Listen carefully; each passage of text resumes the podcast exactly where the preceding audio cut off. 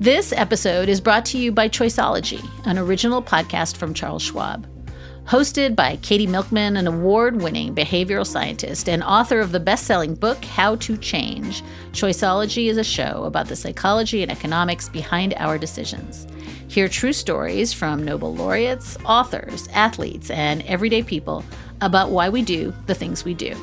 Listen to Choiceology at schwab.com slash podcast or wherever you listen.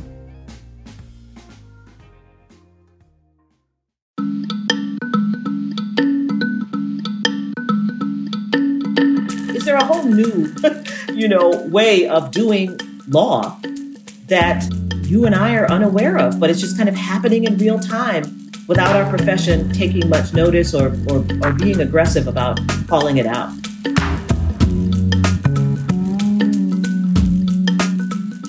Hi, and welcome back to Amicus. This is Slate's podcast about the courts and the law and the rule of law and the Supreme Court. I am Dahlia Lithwick. I cover the courts for Slate. And this week, the justices are launching into their holiday breaks, and we hope you are doing some version of the same in good health. We're going to spend some time on this episode of the podcast contemplating a worrying new phenomenon at the High Court and in its jurisprudence, the slow evaporation of both parties to a dispute and also of fact-based trial court records. A court that is inventing disputes to create enduring doctrine is not a phenomenon that should go unremarked or unnoted, at least according to Sherrilyn Ifill, today's guest on the show. Now, later on, Slate Plus members are going to get to hear from Mark Joseph Stern about what was different about the three oh three Creative oral arguments last week.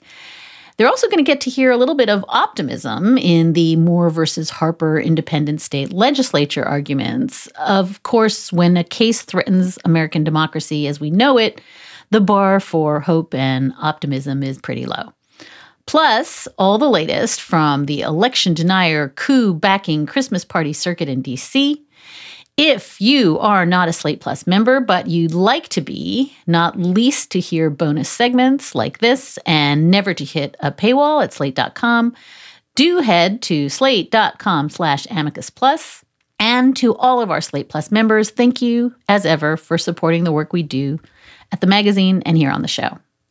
But first, this week we wanted to do something a mm, little bit meta, but also ground ourselves in something actually very real.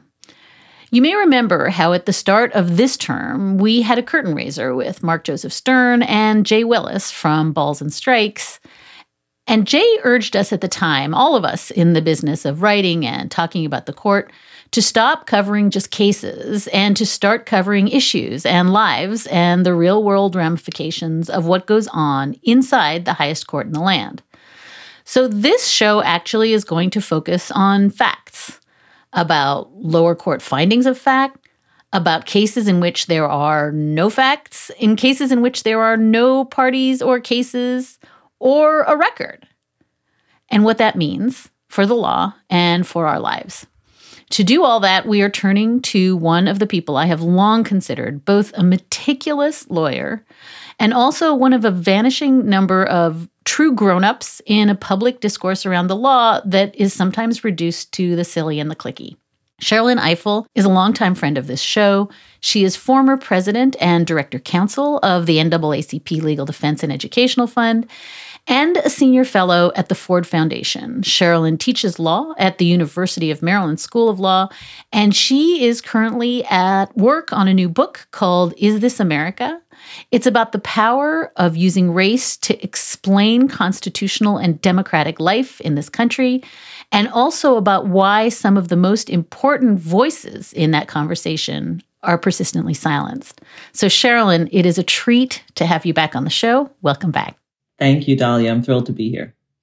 And I wanted to start, I know that was a, just a, the most meta, over-the-top, crazy, over-promising intro about what it is I want to tackle today. But I thought maybe a good way in is your amazing new piece in the New York Review of Books about oral arguments uh, this past fall in the affirmative action cases, one out of Harvard, one out of North Carolina. In part because I think what you said there is maybe a good launch pad for this conversation. You said Oral arguments really rarely matter that much until they really do. And your view of that oral argument is that it mattered a lot about the conversation we are having, allegedly about diversity, on allegedly the most diverse bench in history, but it matters for so much about this theme of who gets to tell stories and whose stories matter. So I wonder if, just as an initial table-setting question, Sherrilyn, can you answer for me? I think oral arguments have been really different in the last couple of years. They are clearly longer. Uh, the court no longer does the questioning schedule, you know, the way they used to do it. Now there's a, a sort of a more systemized way of doing arguments. They spill into two and three hours, which is not what used to happen, even in important cases. I also think the tone and tenor are really different. There is, in my view, uh, a lot of silliness leaching into them, particularly last week in three oh three Creative. And there's some rancor and some ugliness in oral argument. And over and above all of that, sort of my general sort of visceral sense that oral arguments are taking a bad turn, people are listening. People are listening in now in a way that they couldn't when you couldn't get same-day audio. So I just wonder if reflections from you, before we turn specifically to the affirmative action cases, on what this change, this big change in how oral arguments are happening, if anything, reflects about where the court is at right now. Well, you know, Dahlia, I think you've, first of all, hit on something, which is that people are listening because they can. Um, you know, COVID obviously changed things dramatically. The court was compelled to have remote arguments, and as a result, many of us now were able to listen to arguments in real time in ways that we could not before. And that's powerful and important because, of course, it compels us to confront the reality that there was actually no reason that we couldn't have listened to them in real time before. It was just part of the tradition and kind of a creakiness in the court and resistance to change. So now we were able to hear these arguments. There also was a change in the way the court conducted the arguments, calling on each justice by seniority, kind of seriatim. And this, as we know, had the effect of apparently compelling Justice Clarence Thomas to feel that he needed to speak regularly, which, as we all know, he had not done prior. You know, it had been ten years between the first time he spoke on the bench and the second time. I happened to be in the lawyer's lounge the second time, and it was in the Voisin case, which was about Second Amendment rights of those uh, charged with domestic violence, an interesting issue that makes its appearance again. And that was the second time he uh, spoke, or third time he spoke, but it was, uh, you know, that was in maybe twenty fifteen, twenty sixteen. Now he speaks in every argument. And that began with the COVID restrictions and the decision to switch to calling on individual justices. So I think that's part of it. Part of it is that now you have all of the justices participating and you have a broader public that is participating. But I don't think we should deny that the turn of the court towards a more robustly conservative court um, since Justice Kennedy stepped down has something to do with it as well, because the conservative majority is prepared to confront long-standing issues of concern for them more directly than they were in the past. And they are entertaining challenges and sometimes encouraging challenges that bring before them some of the most contentious issues of democracy, inclusion, separation of powers, balance of powers, federalism that we can imagine in our system of government and our democracy. So the issues they're confronting are quite, quite contentious. And that is leading to some of the rancor. I would even say some of the silliness that you, I think there's, I think the one uh, quality you've left out is there's some nervousness. There's some nervousness. You know, when you want to make big moves that change dramatically the entire trajectory of this country, that you want to make moves that change the fundamental rights of half the population, um, you know, hopefully you're a little bit nervous. Uh, hopefully you you have some um, some worries about how it will be received. But I think it's also true, um, and this gets to the piece that I wrote in the New York Review of Books, that as the court confronts these issues, it compels and pressures how we think about litigation and how the court approaches these cases and what's missing. You know, we see the court filling in a lot.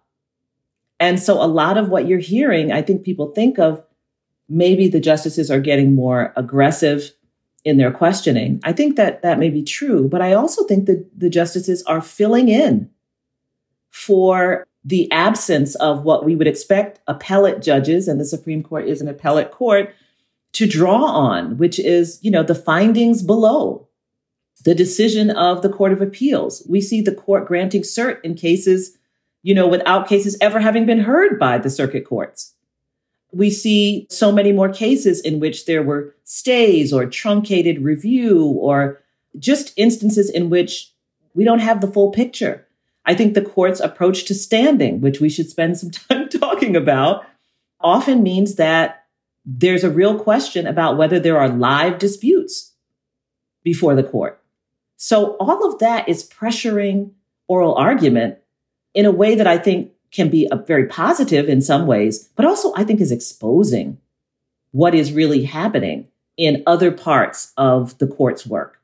So this is such an interesting way of framing your New York Review of Books piece, because I think what you're saying in that piece and what you're saying to me now is there are stories, right? That stories weave in and out. There's the story of the litigation, but there's also the story of the justices that inflects on that. And then there's the sort of story of constitutional history uh, and who gets to tell that story. And so I think one of the things you were saying in your piece is it was a very important moment in the affirmative action cases because you had Ketanji Brown Jackson talking very explicitly about race, and woven into that story was, again, her own story about race and the constitutional history of race and admissions at U N C. And you also mentioned the Solicitor Gen- General, Elizabeth Prelogger, talking really explicitly about gender and who gets to argue cases at the Supreme Court. And it made me think that one of the things you were saying is that there is the personal and the political, and as we've long known, those two things are interwoven. But only some be- people ever got to blend them, and that there was a really arresting moment in the affirmative action cases where the people who were making this constitutional story personal were exactly, and I know this is what your book is about, the people who don't often get to, to make it personal, to don't often get to stand up in front of the entire country and say, as General Prelogger said, why are no women arguing cases? Or as Justice Jackson said, how is it possible that the descendant of slaves cannot tell their story, but the descendant of slaveholders can? So I wonder if maybe a little bit of what you were saying is that diversity matters because diversity allows the people whose stories are suppressed to tell their stories. Absolutely. That's one of the huge changes that I felt was very much on display that day. We had Justice Ketanji Brown Jackson, who not only is the first Black woman to sit on the Supreme Court, but, you know, is also from the South. And of course, one of the affirmative action cases is the U N C case. And so it did not surprise me that that masterful hypothetical that she wove had to do with someone being the descendant of enslaved people. You had Justice Sotomayor, of course, whose voice we heard perhaps most powerfully in her dissent in the Schutte case, talking explicitly about race. Remember her essential rejoinder to Chief Justice Roberts saying in the parents involved K through twelve voluntary integration case that the only way to stop discrimination based on race is to stop discriminating uh, based on race. And in Schutte, which involved a Michigan referendum on race-conscious admissions, in her dissent, Justice Sotomayor said, actually, the only way to stop discriminating based on race is to talk about it, is to confront it, is to engage it. And so she's there on the court. And we had not heard Justice Kagan because she had been recused from the Fisher cases because she had worked on them when she was Solicitor General. And so when she says, but hey, what about the promise of America? You know, I thought America was supposed to be a place where the leadership of the country looked like America, and that isn't that part of what this democracy is trying to accomplish? I mean, these were very robust presentations that these three women made that I think were really powerful and important that day. And if we didn't just have that, the diversity on the court making a difference, we actually had a really strong record in this case. And the record did not show what the conservative justices not only appeared to want it to show, but believed that it showed because it, their sense, their instinct is that that's what must be going on. And so you could see that there were two sources of information that, in my view, the conservative justices were not fully equipped to grapple with during oral argument. And what oral argument exposed is the way in which they're going to have to grapple with it if they do what many people think that they are prepared to do, which is to outlaw race-conscious admissions um, at, at colleges and universities. They're going to have to confront a record below, a voluminous record, that did not show what they believed that it showed. It did not show discrimination against Asian Americans. Um, and it did show a process of holistic review that is narrowly tailored um, at both U N C and at Harvard. Uh, it was, the findings uh, were made by district courts in favor of the two universities. Um, in the case of Harvard, it was upheld on appeal. I mean, these are normally powerful things that you go into the Supreme Court, you know, with as wind at your back, if you're the respondents. Um, and yet somehow, the, if you were listening to the argument, um, it was as though some of the justices either weren't prepared to deal with the record or record be damned. You know, our sense is that this just can't be right.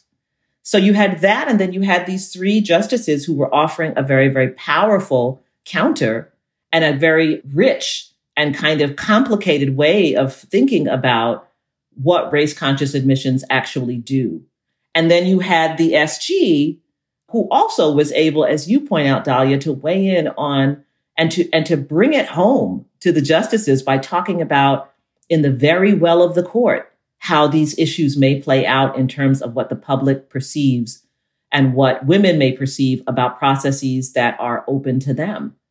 So you had all of that, and then you also had S G Prelogger talking about the U S military and the commitment of the U S military to supporting race-conscious admissions. Now, normally, conservative justices are all about deferring to the position of the U S military as it relates to their processes, their pipelines, and so forth. So at some point, you heard Justice Roberts say, well, what if we left the military out of it? What about, you know, what if we just decided this on the basis of Harvard and U N C? We left out the service academies. And then, you know, S G Prelogger said, well, you know, we also care about R O T C, right? Because we're building pipelines of leadership. I thought it was an incredibly important and powerful argument that illuminated all of this, that illuminated the importance of diversity on the bench, that illuminated the importance of a record, that illuminated the ways in which justices can be resistant to the record, and in ways in which justices can be resistant to what we have normally been taught are the weights that sit on the scales of justice, right? That normally, if you've got strong factual findings and detailed factual findings by the district court after, you know, four or five weeks of trial and it's upheld on appeal, that usually counts for something, right? We learn something about standing that we can't be really sure about because we didn't really have testimony from individual members of Students for Fair Admissions. Uh, we had some some affidavits and we had some allegations made in the complaint, but we didn't really have enough for the conservative justices to be able to make the case that this harm they contend happens to Asian American students or others actually exists. So I thought it was really important for our profession not to accept the received wisdom that oral arguments don't matter in that case, but instead to actually recognize that this argument told us a lot about the justices, about Supreme Court review, about our own profession, and about some of the most contentious issues that we deal with within our profession that were all on display during that five-hour hearing. We're going to take a quick break for these messages. Step into the world of power, loyalty, and luck. I'm going to make him an offer he can't refuse. With family, cannolis, and spins mean everything. Now, you want to get mixed up in the family business. Introducing The Godfather at Chumba Casino dot com. Test your luck in the shadowy world of The Godfather slot. Someday I will call upon you to do a service for me. Play the Godfather, now at Chumba Casino dot com. Welcome to the family. No purchase necessary. V G W Group. Void where prohibited by law. eighteen plus. Terms and conditions apply. And we're back with Sherrilyn Ifill. I wonder if, before we turn to the incredible shrinking trial court record, because you've made that point on this show before, and I think it's really essential. And I think actually what you've just said is such an elegant formulation, which is, as the justices or the conservative justices find ways to shrink or diminish the importance of the trial record, of the facts, what's kind of filling the void is the justices themselves, their own stories and their diversity. And that used to be kind of the province of the white men who were on the court. That's a really interesting shift you've just described. I want to get back to this question of the ways in which the actual facts are, are being made irrelevant. But before I do, there was a tiny piece of press criticism in the New York Review of Books piece. And I want to just read it because I think it's really in the theme of what we've been talking about all year on this show, which is how the Supreme Court press corps is, is missing the big picture. You wrote, having said essentially what you just laid out about why the oral argument was singularly important, you wrote this, quote, "This oral argument mattered in tone and substance. Its importance may have been underestimated by a benumbed Supreme Court press, understandably focused on what is likely to be the court's decision. Something was different here." And I didn't take it personally that you think that the Supreme Court press is benumbed. I think we are. But I do think that this feels like it is of a piece with a critique we heard, as I said, at the beginning of this term about how the Supreme Court press is so focused on the cases as horse races that, A, nobody's covering the institution of the court. That's ho- how it is that, you know, the activities of Ginny Thomas evade our notice and the actions of, you know, Samuel Alito flying to Rome don't seem worthy of us to report on. But I also think what you're saying is by covering the cases as, you know, here's an, a story. I'm going to hive off this story. I'm going to tell you the story of the litigants and the litigation to, to date. And then you make the cases so singularly important then that when the justices distort the cases, as we're going to discuss, that's all that's all there is. All we can talk about is these distorted cases. That's the sum of Supreme Court press coverage, right? Is that fair, what I just said? Yeah, I, I would have to say that I think that is true. And I think this case was a powerful example of that. You know, it's it's all about the one loss record. And I don't want to suggest that given the consequences, you know, of whatever is the decision in this case, or what was the decision in Dobbs or many of these other cases, is not the most important. Of course, it is the most important, but it cannot not be important what the judges say and how they characterize the issues that are before them, especially when they do so in a way that, um, as you suggested, distorts the record to their own ends. That's an that's an affirmative act that justices are taking um, in a public moment that should be of note. You know, um, I, I think about sometimes our clients. We were interveners in Fisher, representing Black students at the University of Texas, Black and Latino and other students of color. And so, you know, we brought some of the students to hear the argument in the case. And so these amazing students, I mean, I, I still remember, I won't say her name, but one of the Black students at U T who was one of our clients came and uh, I, I've always said, because of her, I have hope in our future in this country because she's so amazing. And all of them were just some of the most impressive young people I've ever met.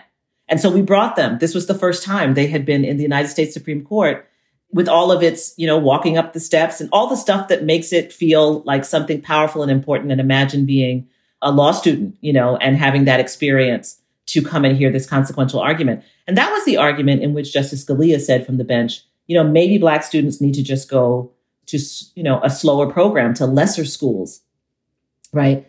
And I remember sitting, I was sitting with the lawyers and they were sitting in the guest area. And of course, I wondered, should we have brought them, right? Because I, I thought it was so cruel. It was so, um, you know, if you're leaving that day, what what would you get out of it if you're them? That moment of feeling so exposed and insulted in that way. I was sitting with our client in the Shelby County case with Earl Cunningham, you know, in his eighties, who had come up from the argument. And I was sitting next to him in the guest space. It was my first um, year as director counsel at L D F. And, you know, when Scalia said, I know what the Voting Rights Act is, it's a racial entitlement.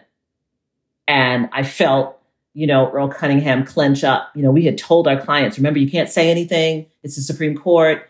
You know, we, we we don't get to co-sign. We don't get to say, you know, preach. You know, we don't get to say, yes, that's right. And or we don't get to boo and hiss, right? Because these are, you know, key issues for us, but we're gonna we're gonna just, you know, preserve our decorum. Once again, that experience of hearing that, do you think that's unimportant? That only what matters is the outcome of the case? Of course, the outcome of the Shelby case has been catastrophic for our democracy. But what Justice Scalia said that day, the way he described and framed what most people consider to be the most successful civil rights statute in this country, without which we could not even properly call ourselves a democracy prior to nineteen sixty-five. And to describe it as a racial entitlement, that too was incredibly important and powerful. What those students felt was incredibly important and powerful. Everything that we're fighting for in the context of, of affirmative action is to protect students from that kind of insult in their schools. So, yes, I think that the failure to understand the people and the stories of the people whose lives are going to be shaped and affected by these cases is one of the faults of Supreme Court reporting. I, I get it. It's, you know, it's a voluminous record. It's, you know, all the things.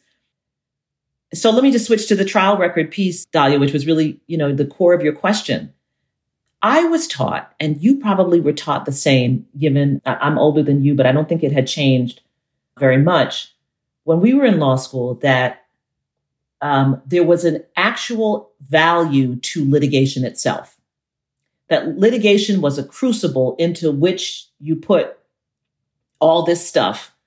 And by having the parties follow the same rules, present their evidence and their stories, and have an impartial decision maker look at all of this, listen to all the testimony, see all of the exhibits, and make a decision, we were getting as close as we possibly could to finding what was the just outcome. And that the process of litigation itself helped us do that. In other words, just reading a brief or just having someone stand before you and saying, you know, the people's court, right? Judge Wapner, this is what I think, you know, this is what happened and this is not what happened. That there was something about this process of actual adjudication, though, that itself brought us closer. That's what I was taught. And I loved litigation. I became a civil procedure professor. I loved procedure. And I still believe that. I still believe being put to your paces is important. We also were taught that there has to be a, an actual case or controversy in accordance with the requirements of the Constitution for Article three courts to hear claims. And that therefore, each claimant must have standing. They have to be personally affected by the challenge practice. It has, the practice has to be traceable to the defendant's conduct and capable of being redressed. I mean, we have, uh, there's a whole jurisprudence of standing.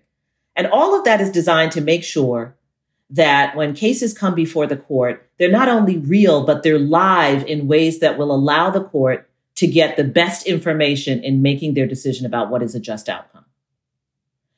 Now, we have seen the diminishment of litigation over many years, right? You know, the, the trio of summary judgment cases in what, nineteen eighty-four, you know, Celotex and the others that all um, expanded summary judgment was kind of the first foray into decreasing trials, not litigation, but trials.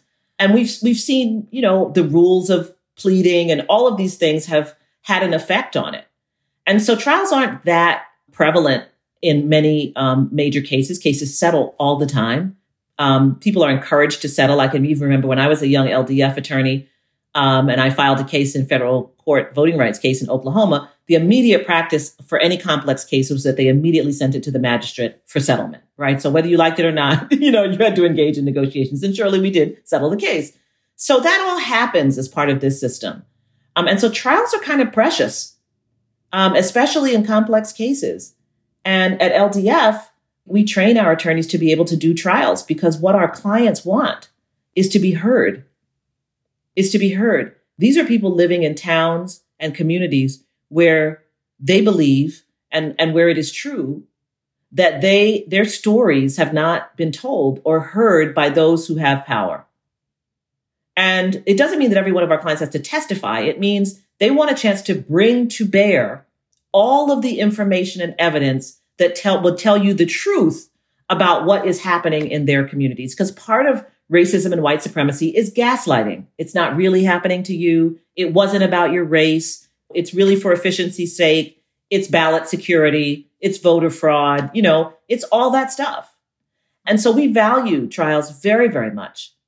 And we value every hearing. As a matter of fact, our clients, you know, un, uh, without us asking, will almost always come, certainly to trial, but they will show up at oral argument. I mean, I remember having, when I was teaching law school and, and doing civil rights cases, we had an oral argument in the Fourth Circuit, and clients got up, you know, in, in Richmond, and they got up at the crack of dawn and came from, gotten on a bus from the Eastern Shore of Maryland. You know, they come because their rights are finally being vindicated and they're being heard. It's one of the reasons why even when they lose cases, very often our clients will say to us, yes, but we felt heard. If if the trial was conducted or the hearing conducted in a way that they felt heard. So I get really concerned when I see cases in the Supreme Court that affect the rights of millions of people, especially millions of people who are among the most marginalized or who are among the least likely to have their voice heard in places of power and decision-making. And we have those claims heard after truncated practices that did not allow that to happen, for example, the shadow docket, or it was allowed to happen, and that record essentially gets wiped out, for example, the shadow docket, or it's ignored, as I, at least I heard in some instances in um, the oral argument in the Harvard and the U N C cases. It matters a great deal, and I worry that even our profession is not all that interested in this shift, because I think our profession is largely led by law firm practice. And I don't know that they feel the same way, certainly that I do, or share that value, because, you know, they're paying clients would like things to go quickly. And, you know, there, there are all kinds of reasons why we, we may not share that sense of that value. But that is what we were taught in law school.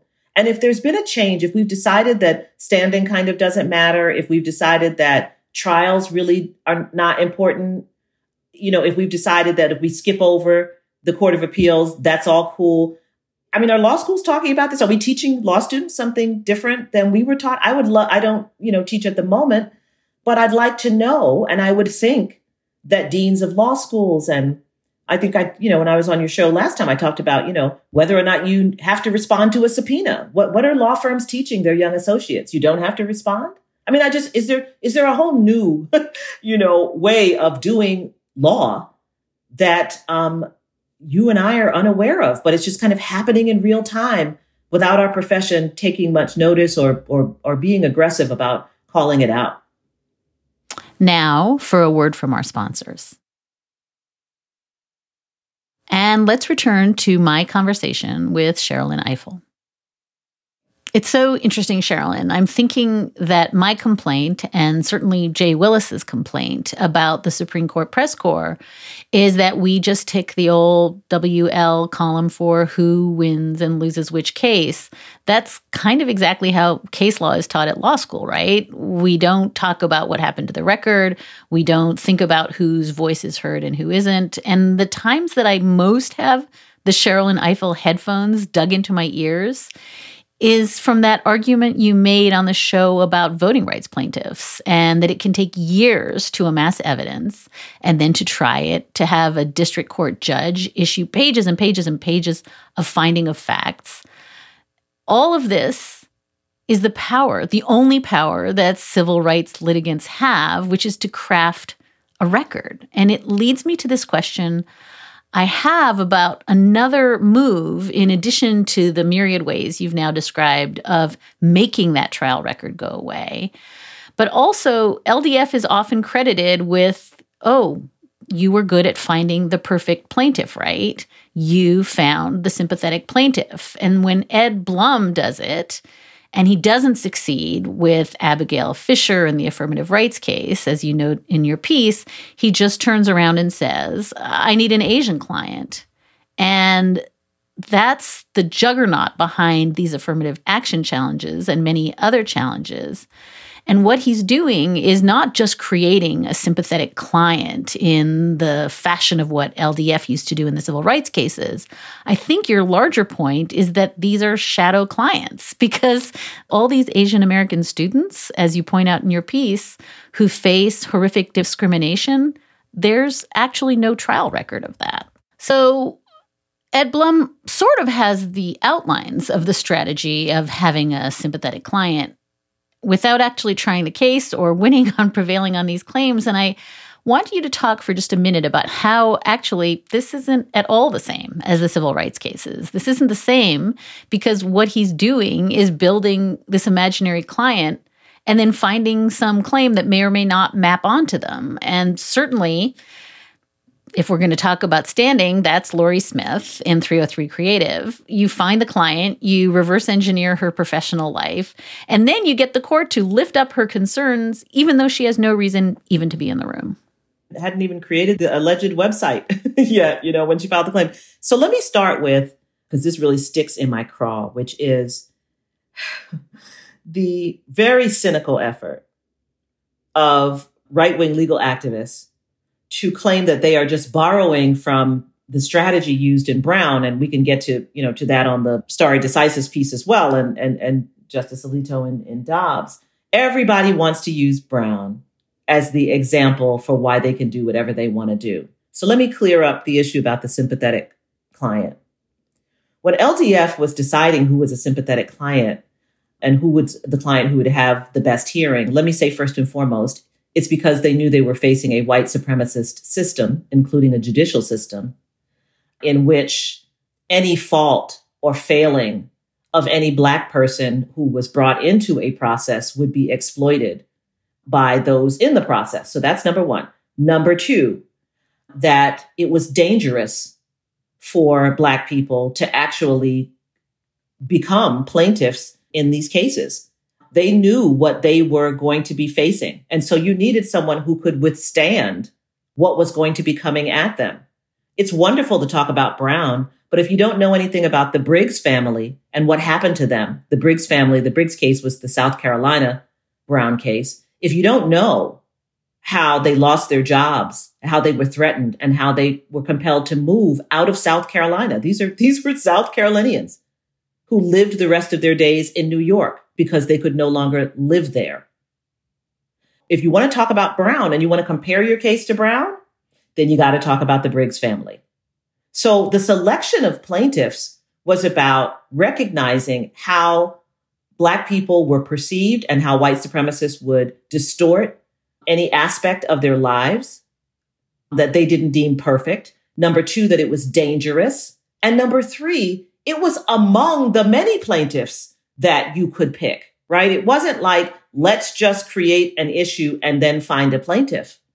If you want to go into the archives of the N double A C P, uh, which are now digitized and soon L D Fs will be as well, and you want to see the letters that were coming from people in communities to Thurgood Marshall saying, please come down here and help us. They're not giving us funding for the schools. If you want to see the case I talk about in the book, four hundred souls, about her in Texas and how after the, the Black school burned down and the white school promised the Black community that they would have an equal school, that instead what they did was take the prisoner of war barracks that they had used to house German prisoners and say, this will be the new school for the Black students, and how Marshall had to come down. This is nineteen forty-eight, right? We were just a few years before Brown to try and address that situation. So he wasn't making up, and L D F wasn't making up these claims. They existed. It was, if we are going to press this claim, we have to make sure we have a client who can withstand it, a client who can be protected, a client who understands what they're undertaking, and that will give us the best shot. So that is not comparable to, hey, I need some Asians because I lost using the white girl in the Fisher case, which is what uh, Ed Blum can be here, heard saying on his presentation to the Houston Chinese Alliance. And it is not then Instead of finding that plaintiff, creating an organization which purports to have twenty thousand members called Students for Fair Admissions, and I don't doubt that there is an organization, but it purports to have twenty thousand members. The only person listed on the website is Ed Blum as its president, and his email, his email is the contact email on the website. So no, there is not a comparison between what civil rights lawyers have done and what Ed Blum uh, is doing. And if we were being serious about standing, then all of this would have would be rigorously engaged.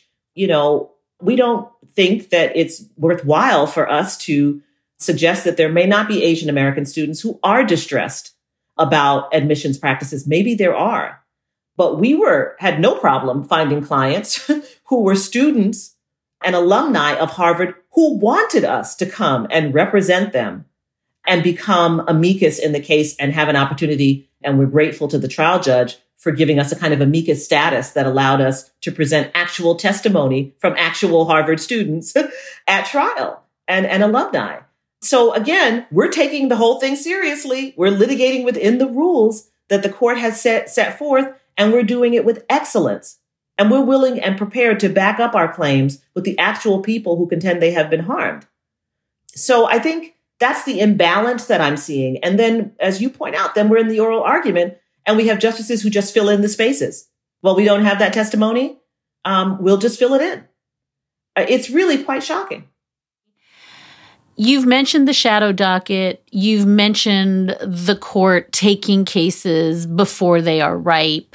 You've mentioned cases that settle. You've mentioned all the ways in which we've choked off the ability to get facts to the court. And then I think uh, over and above all of that, you've mentioned standing and the ways in which, you know, you don't have a case or controversy. You don't have somebody who suffered um, an injury. And it does make me sort of wonder. The justices are carrying so much water, at least the conservative justices, for Lori Smith, when they sort of sit around and talk about, you know, how deeply painful and how, you know, deeply felt the injury to her is. And it re-raises this question for me of, if you are going to construct an appellate universe in which facts don't matter, and facts will matter less and less because, as you said, we seem to be acculturated to, okay, everything just gets resolved on the shadow docket, or we have cases that are not ripe that are being decided by the court. Um, then it goes back to this who gets to tell their stories at oral argument, right? And the grievance of Justice Alito, you know, and the pain of Clarence Thomas it seems to be the only thing that matters. It does lead me back to where you started a little bit, Sherrilyn, which is this question of what does it mean that, as you said, we now have the most diverse court in history? We have Justice Jackson, Justice Sotomayor, Justice Kagan willing to step in and talk about their own stories in ways, and they're going to keep losing, and they're going to be on the dissenting side. And so in a world where this is all going to come down to who gets to tell their stories, and we have this deeply diverse bench finally, but the stories that you are prizing, the story of Brown v. Board, of systemic, violent racial oppression, are being told by the people on the losing side over and over and over again. Remind me why that still matters, because one of the things I have sensed so deeply this year, and I say this again, it's visceral, to hear the first Latina justice, the first woman African-American justice, to hear Elena Kagan with this cri de coeur about what democracy is meant to be, or are we not allowed to use diversity in choosing our clerks, and have them always be on the dissenting side, feels painful. Reflect on that for me. Yeah, it sure is. It sure is painful. There's no question about it. Um, I guess that's why I'm suggesting that we need a broader conversation about the Supreme Court. You know, basically the conversation is purely about expansion, which I think is an appropriate subject for conversation. And there's nothing seditious about suggesting that the Supreme Court be expanded.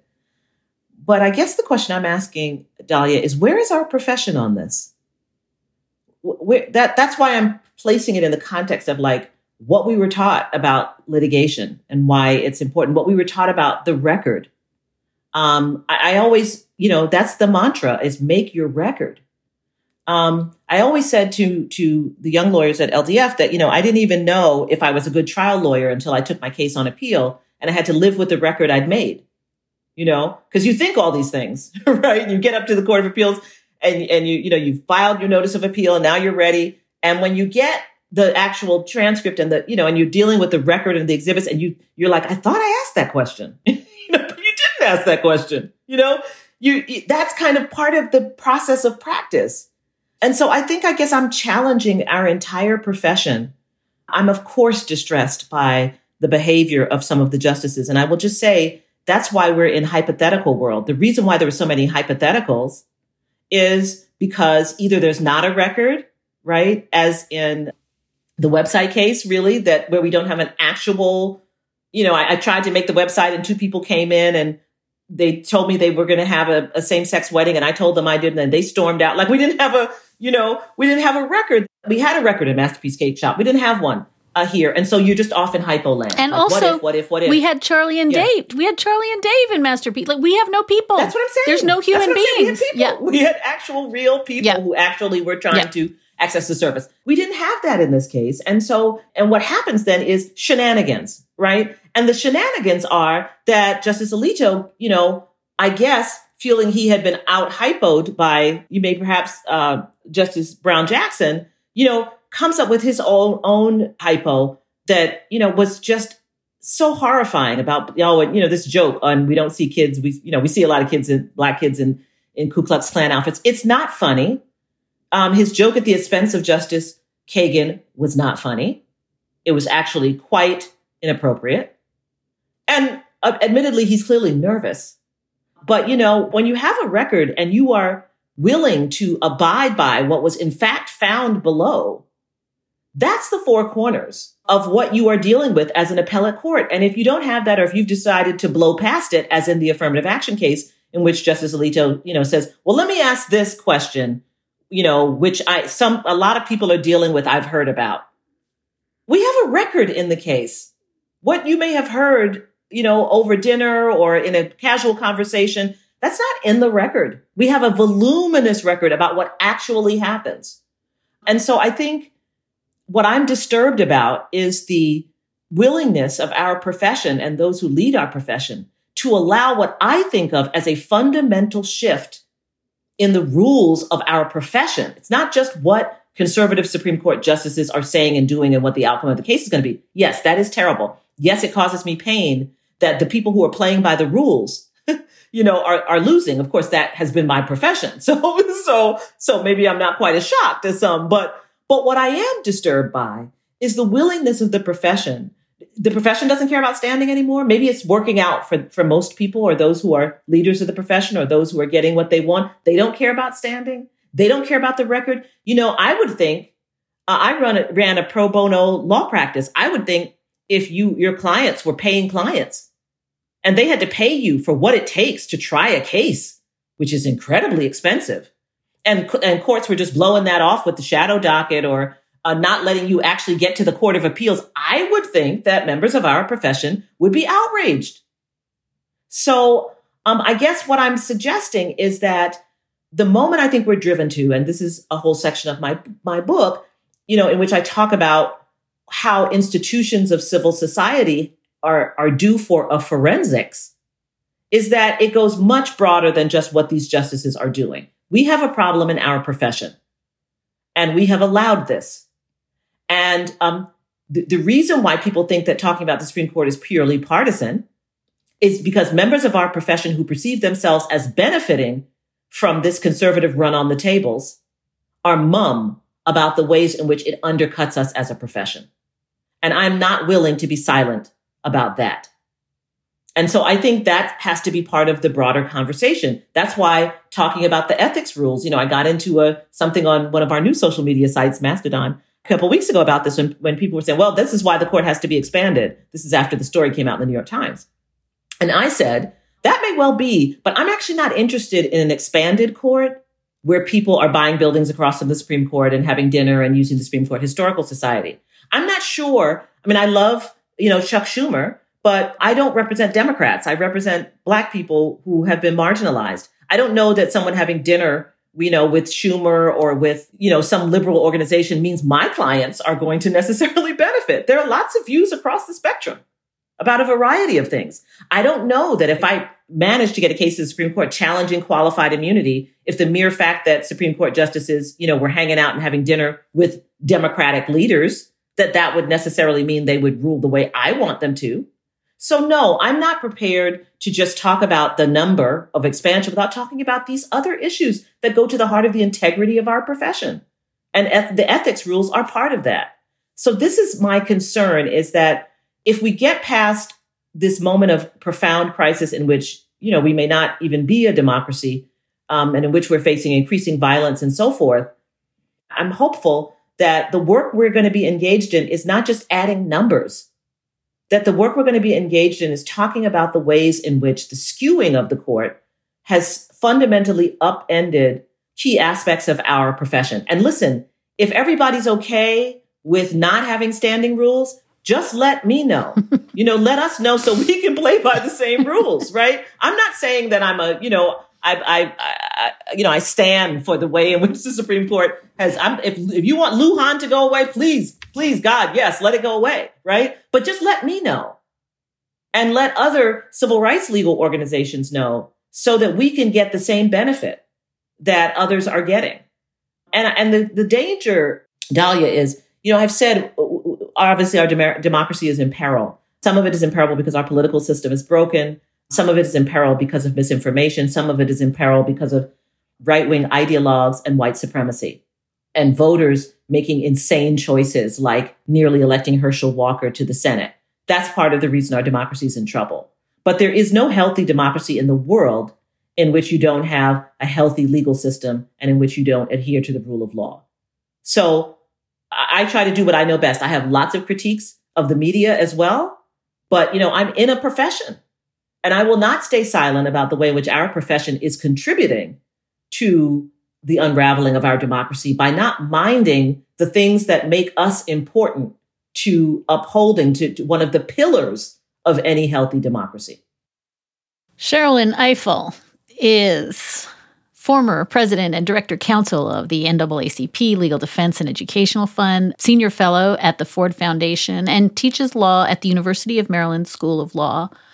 Her upcoming book is called Is This America? About the power of using race to explain how democratic life unfolds in this country and why some of the most important voices in that conversation have systemically been silent. Sherrilyn, I could talk to you for two hundred seventy-two years. I want to thank you for um, always saying the thing that I'm clawing my way toward, but not quite there, uh, and doing it in ways that never fail to blow my mind. Uh, thank you for your work. Thank you for your thank voice. You. I wish you happy holidays and a happy, if not happy, at least functional twenty twenty-three. I'm hoping for a lot more. Always optimistic. Thanks, Dahlia. And that's a wrap for this episode of Amicus. Thank you so much for listening in. You can keep in touch at amicus at slate dot com, or you can find us at facebook dot com slash amicus podcast. Today's show was produced by Sarah Birmingham. Alicia Montgomery is Vice President of Audio, and Ben Richmond is Senior Director of Operations for Podcasts at Slate. We'll be back with another episode of Amicus in two short weeks. Until then, take good care and happy holidays.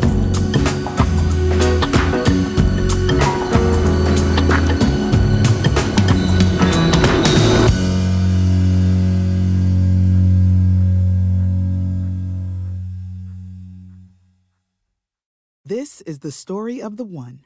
As head of maintenance at a concert hall, he knows the show must always go on. That's why he works behind the scenes, ensuring every light is working, the H V A C is humming, and his facility shines. With Grainger's supplies and solutions for every challenge he faces, plus twenty-four seven customer support, his venue never misses a beat.